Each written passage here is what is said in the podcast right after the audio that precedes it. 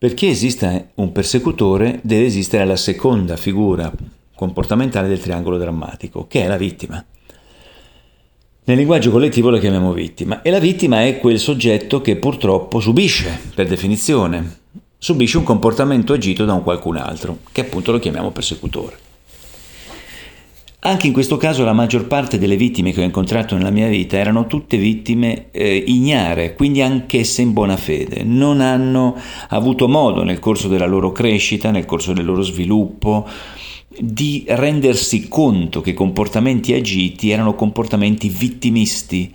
e quindi per complementarietà attivavano i persecutori. Tanto che fra un persecutore e una vittima si viene a creare quello che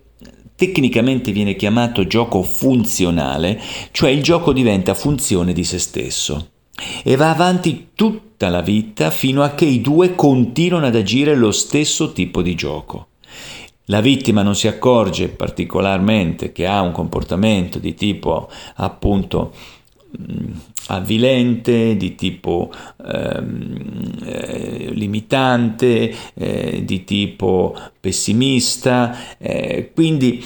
è sempre portata a dire che le manca qualcosa, eh, che è colpa di qualcun altro, eh, che mm, eh, vedi però che le cose che mi circondano non sono come io vorrei che fossero, spesso sono gli altri, il mondo è cattivo. E questo comportamento che diventa quindi azioni compiute, figurati, mandano fuori di testa il persecutore che si incazza e va contro e svaluta la vittima.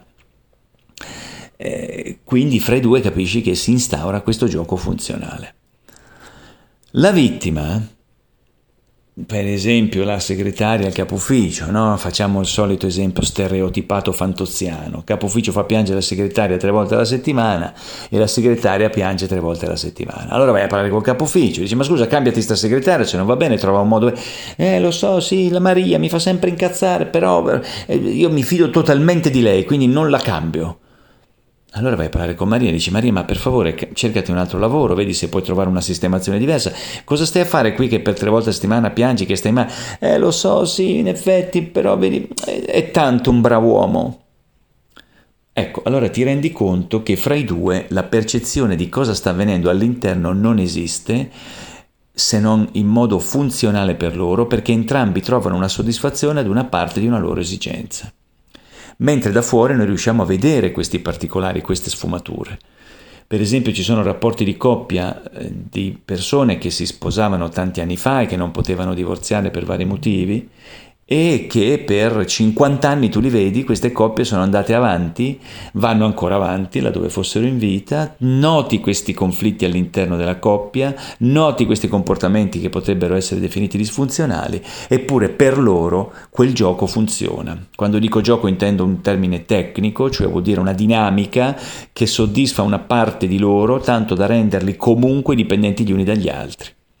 Quindi attenzione perché la vittima ha queste caratteristiche, che tende a fare cosa? Ancorché non esista un persecutore ancora, la vittima purtroppo si autosvaluta e produce tonnellate di alibi e si deresponsabilizza comportamento molto diffuso in Italia per la cultura con la quale ci educano, dove quindi un soggetto spesso è chiamato a lamentarsi, spesso è chiamato a produrre gli alibi dove dà la colpa agli altri, dove dice che è sempre colpa di qualcuno o di qualcos'altro fuori da lei, dove non si prende la responsabilità di un agito, la responsabilità di un cambio di vita, la responsabilità di mettersi giù a fare ciò che dovrebbe fare per cambiare il suo stato di vita, che non l'aggrada ma non fa nulla per cambiare perché in questo modo può dare la colpa agli altri e facendo così troverà un persecutore che, dicendole che lei è sfigata, le darà conferma del suo presupposto culturale dicendo hai visto non sono io, ma il mondo esterno che ce l'ha con me.